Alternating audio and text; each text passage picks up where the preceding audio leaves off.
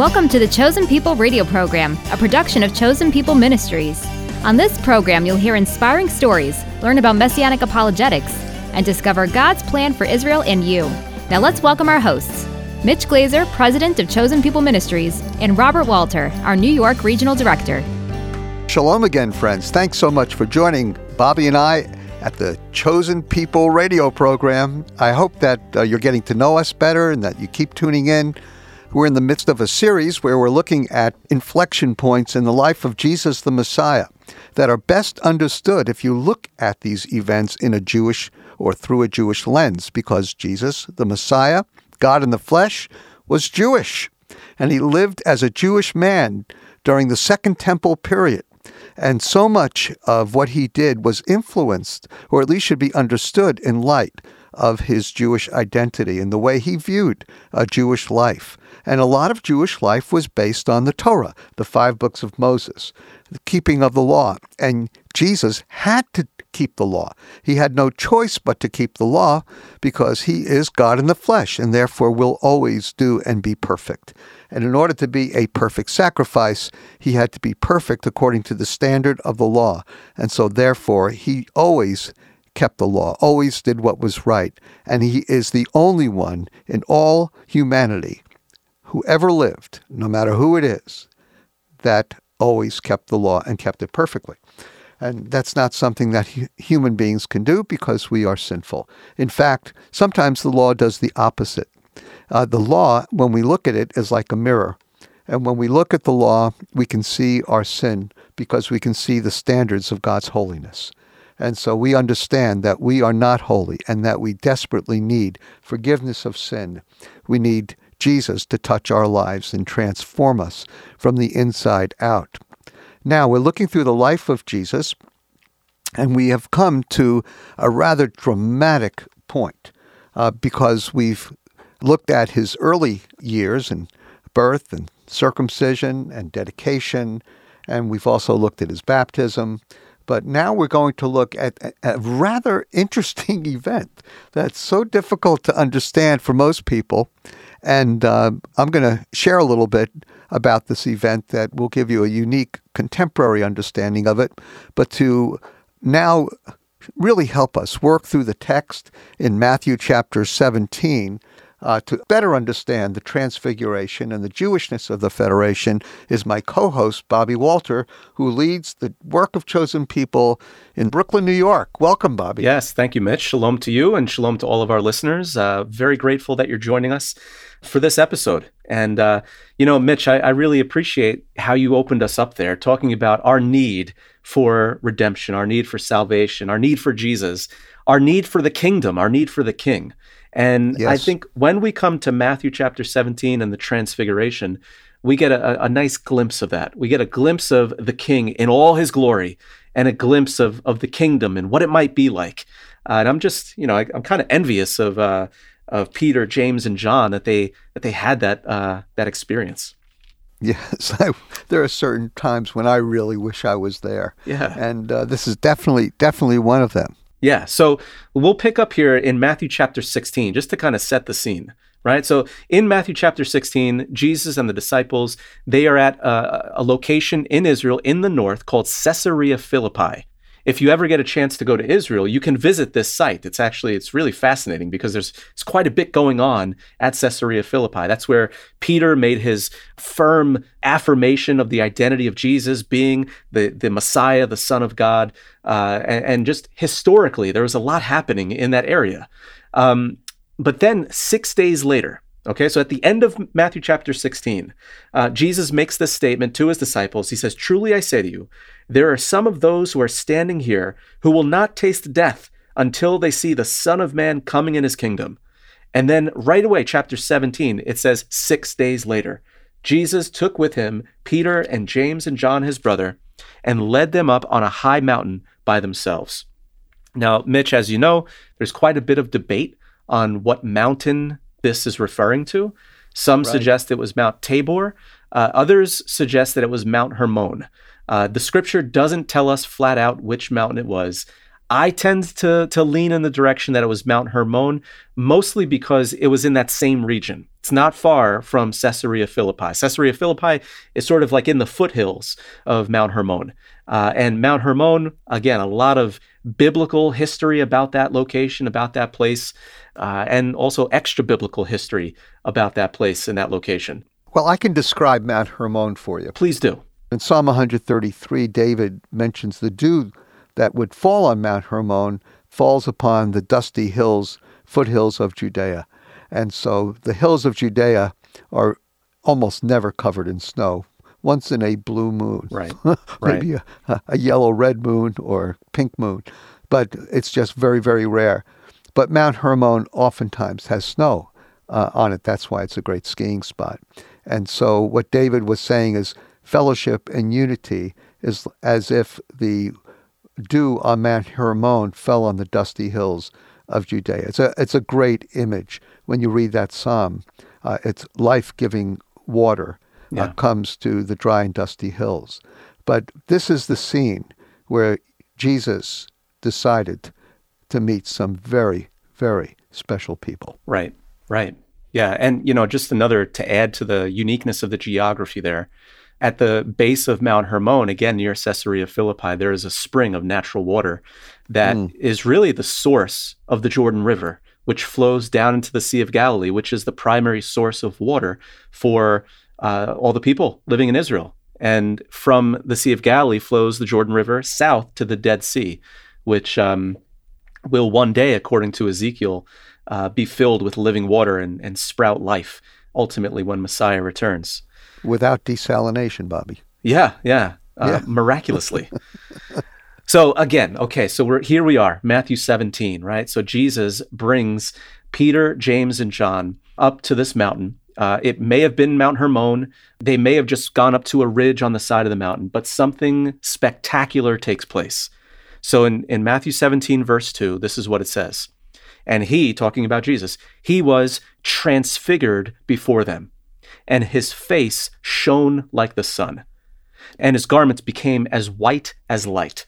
So, all of a sudden, as Peter, James, and John are there with Jesus on this mountain, Jesus changes. The, the Greek word that's used there is where we get the word metamorphosis, uh, metamorphosize. You know, he his appearance began to shift and change. And the way Matthew describes it is that his face began to shine like the sun and his garments became as white as light. And another like cool thing to kind of glean from this from the Greek is it's not like the heavens opened and then this light came and began to shine down externally upon Jesus. What the Greek implies is that the light came from Jesus himself. He became the source of light uh, and he begins to glow before the disciples. And this, you know, this kind of freaked them out. So the glory of the Lord that was inside was able to shine to the outside. Exactly. The light of the world lit up. Exactly. Exactly.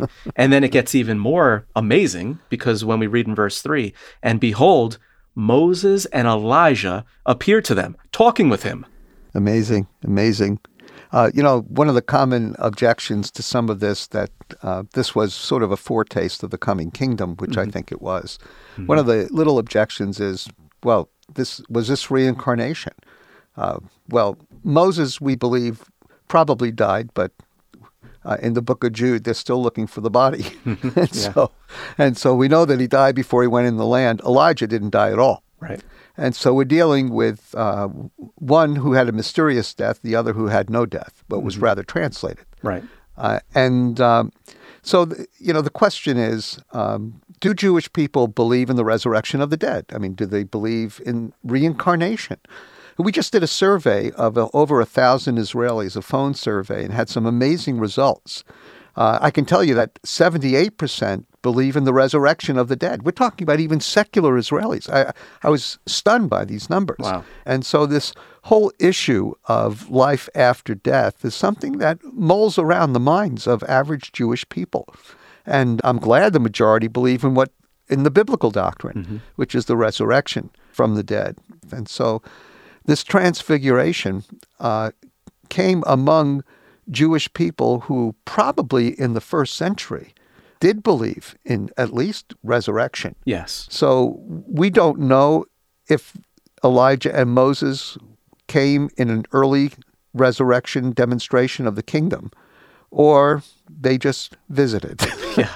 by, God, by God's grace uh, because uh, Elijah had never died and, and so on. And Jewish people do have a view of Abraham's bosom. There is a view of something that's almost like purgatory. Right. It's a, a pre heavenly place where Jewish souls go before the ultimate uh, resurrection. And so it's not outside the pale of Jewish thinking to believe that something happened here, and that really was, in one way or another, it was Elijah and it was Moses. Right, right. And again, just to kind of mine out some of the Jewishness of what's going on here, uh, a number of scholars like to say, well, well, why Moses and Elijah? Moses representing the Torah, the first five books, and then Elijah representing the prophets, and both of them being there and affirming as as witnesses, eyewitnesses of the Messiah. And then the kingdom element to it. This is actually the first time in all of Scripture that we ever see Moses in the promised land. So it's evidence that Yeah, that's something. that Jesus is the king, right? It's a he taste fin- of the he kingdom. finally made it. He made it, yeah, in the New Testament. And then Elijah, of course, the, the prophecies concerning the prophet Elijah showing up as the forerunner of the Messiah. And here, again, he's with the Messiah. So the disciples would have understood those this. prophecies are in Malachi 3 and 4. right? Correct. Yeah. Just want to remind everybody. Yeah. Good. Yeah. So the disciples would have understood the uh, the magnitude of what was happening here and the significance Wow. that it was Moses and Elijah. Wow. See, it's so important to understand the Old Testament. You can't understand the New without the Old. It's just impossible. And uh, I would encourage everyone who's listening to encourage their pastors. You know, tell them, I want a series on Genesis, you know? I want a series on Isaiah. And uh, it's just so important to encourage these great people who lead us spiritually to pay attention to the Old Testament and let, and let them know that we have a hunger for understanding the world that Jesus lived in.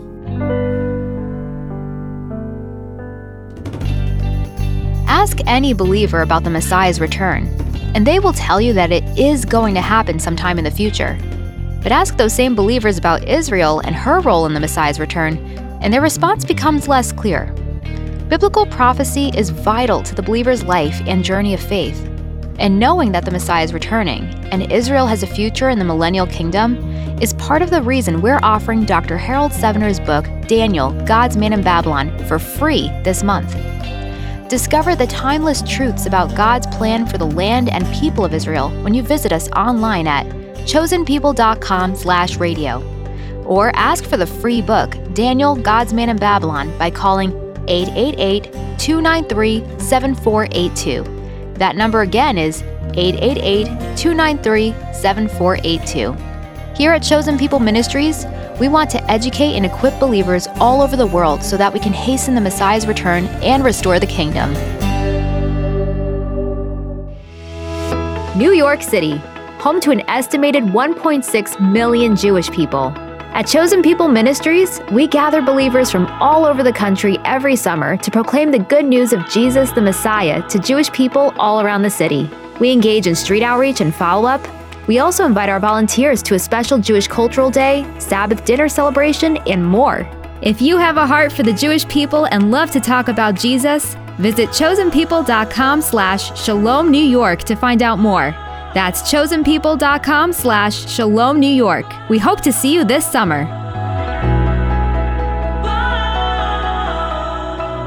Well, right now we're going to hear from Erez Soref. When Erez discovered the Messiah, he felt a sense of urgency to tell his friends and family about the best kept secret among the Jewish people Jesus. I know you're going to enjoy Erez's uh, testimony. Erez is a Sabra, raised in Israel, leads One for Israel, a great ministry in Israel that we partner with often. And he has a wonderful, wonderful testimony. I was born to a uh, Sephardic Jewish family. Uh, my family are Babylonian Jews on my mom's side and uh, Sephardic Jews uh, from Spain on my dad's side. My mom would try to drag my brothers and me to synagogue. Maybe it had something to do with our people thousands of years ago, but God was very, very far away. In school, we would study the Old Testament from first grade to 12th grade. We study it as history of our people, as wisdom literature, um, something that one just needs to know being Jewish, but not as the Word of God. After my military service, like a lot of Israelis, I decided to travel the world. Initially in Southeast Asia, a lot of Israelis are going there for the mysticism trail and the uh, drug trail. I wanted to understand what they believe, and so I was exposed to some Hindu and some Buddhist literature. I got to, to realize that there is a spiritual reality. But that spiritual reality I saw was very, very scary, it was negative, it was dark, but it was very real. I ended up in Amsterdam, Holland. And I came there with merchandise to sell because I ran out of money. It was there that I've met a group of very enthusiastic young believers in Jesus. And I said, uh, Well, I'm Jewish and we don't believe in Jesus. And they said, Why? Jesus is Jewish. And I said, I'm not sure why, but I'm sure we don't believe in Jesus. As I got to know them, I noticed two things that really drew my attention and made me curious. One was what they called personal relationship with God. I couldn't understand it. I mean, I could see it. I could see how it works out in their lives. They would pray for one another, they would talk to God like one talks to a friend. Um, it's very foreign to a Jewish mindset. So this friend said, Well, would you like to pray? I said, I don't know how to pray. You know, in my bar mitzvah, they gave me a page, I read it. Uh, give me a page, I'll, I'll read it. And the second thing that was even more shocking than that was that some of them were familiar with passages in the Hebrew scriptures that I wasn't very well familiar with. In school, we would study certain chapters and we would skip over a lot of the a lot of the other passages. But they referred me to passages that they called prophetic or messianic that talk about the Messiah. And I was amazed. I said, Well, how come you guys know the, the Hebrew scripture? I mean, this is ours. And they said, No, it's it's the whole Bible is one book. And I said, Well, I, I have a Bible at home and I've never seen the New Testament.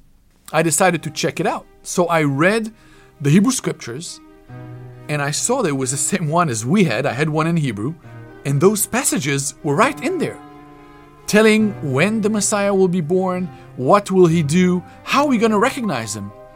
Reading this, I became very curious, and I said to myself, I have to read the New Testament.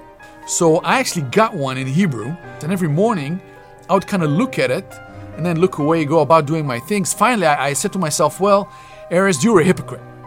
Because you would read Hindu writings and Buddhist writings and whatever, but when it comes to Jesus, you know, you avoid and I started reading.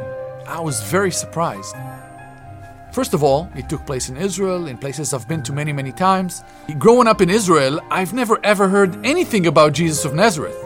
I've never met a Christian person, I've never seen a New Testament, I had absolutely no idea what it meant. It is particularly ridiculous because I had first degree family living uh, on the shores of the Sea of Galilee. And throughout my childhood, we would visit them several times a year, swim, fish, but I had no idea that Jesus or his disciples, you know, ever existed. We refer to this phenomenon as Jesus being the best kept secret among the Jewish people. I, as I read about all the religious institutions, they're still very much with us among the Jewish people to this day. But Yeshua was different. I felt very drawn to him. He, he did not try to do things to win men's favor. And so I started a process of comparing the prophecies in the Hebrew scriptures about the Messiah and how we're going to recognize him and the fulfillment in Yeshua in the New Testament. And to my amazement, it matched. I became convinced, first in my head, then in my heart, that Yeshua is indeed the promised Messiah of our people. Shortly after that, I started noticing changes in myself. I had a great hunger to read the Word of God, the Hebrew Scriptures, and the New Testament. So, thinking that I'm the first Jewish person since the time of Paul the Apostle, whom I read about in the New Testament, I felt that God is calling me to go back to Israel and tell my family, tell my friends, tell my neighbors, my people, and everybody else that I meet about this great discovery that Yeshua is not just the Messiah of the Gentiles, he's also our Messiah.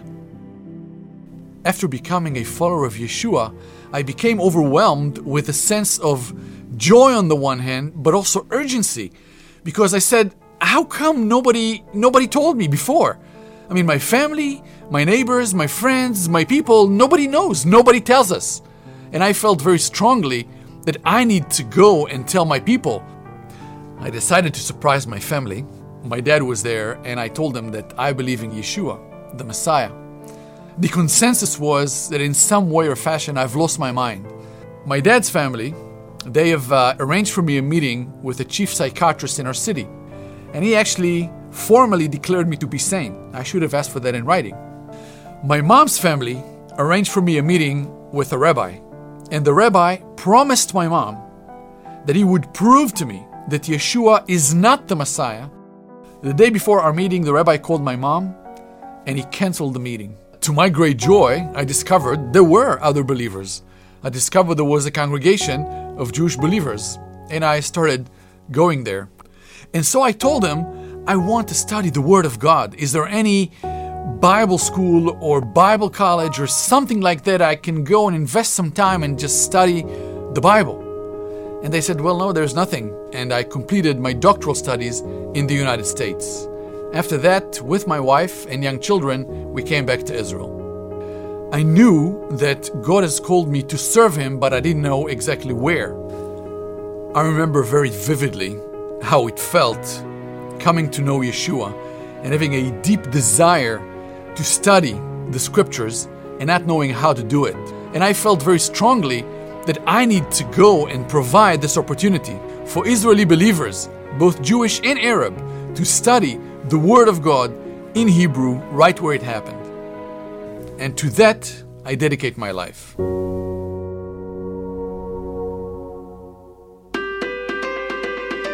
Shalom, friends. This is Mitch Glaser, president of Chosen People Ministries. There is a growing movement of the Holy Spirit among second generation young adults, and we have a great ministry to these folks. There are hundreds of them. There's a beautiful commercial center, two and a half times the size of what we have now, that'll seat over 150 people. We have space for children's work, we have space for a cafe. And so pray over the center. We'd love to have you come on a chosen people trip. But I know that you'll want to be involved in one way or another to help the gospel go out in power to Israel.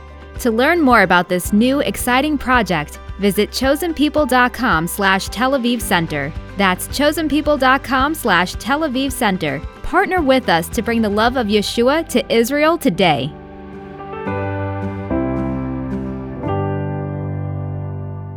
You're listening to The Chosen People, which is produced and sponsored by Chosen People Ministries. Thank you so much for joining us today. And if you'd like to learn more about this weekly program, then please let me encourage you to stop by our website and explore.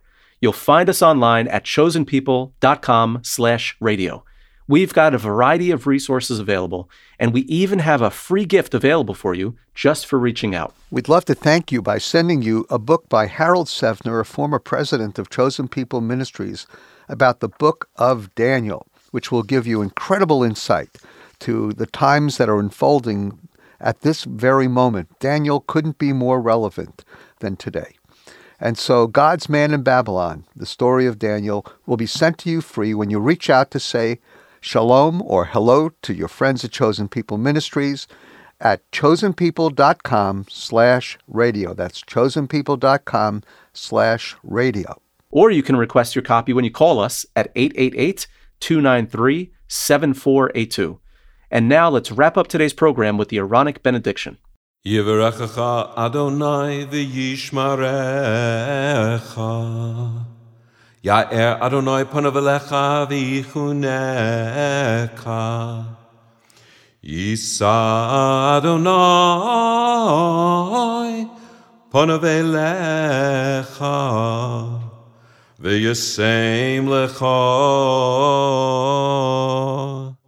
Shalom. May the Lord bless you and keep you. May the Lord lift his countenance upon you and be gracious to you. May the face of the Lord shine upon you and give you peace. B'Shem Shel Yeshua HaMashiach, Sar Shalom, in the name of Jesus the Messiah, the Prince of Peace.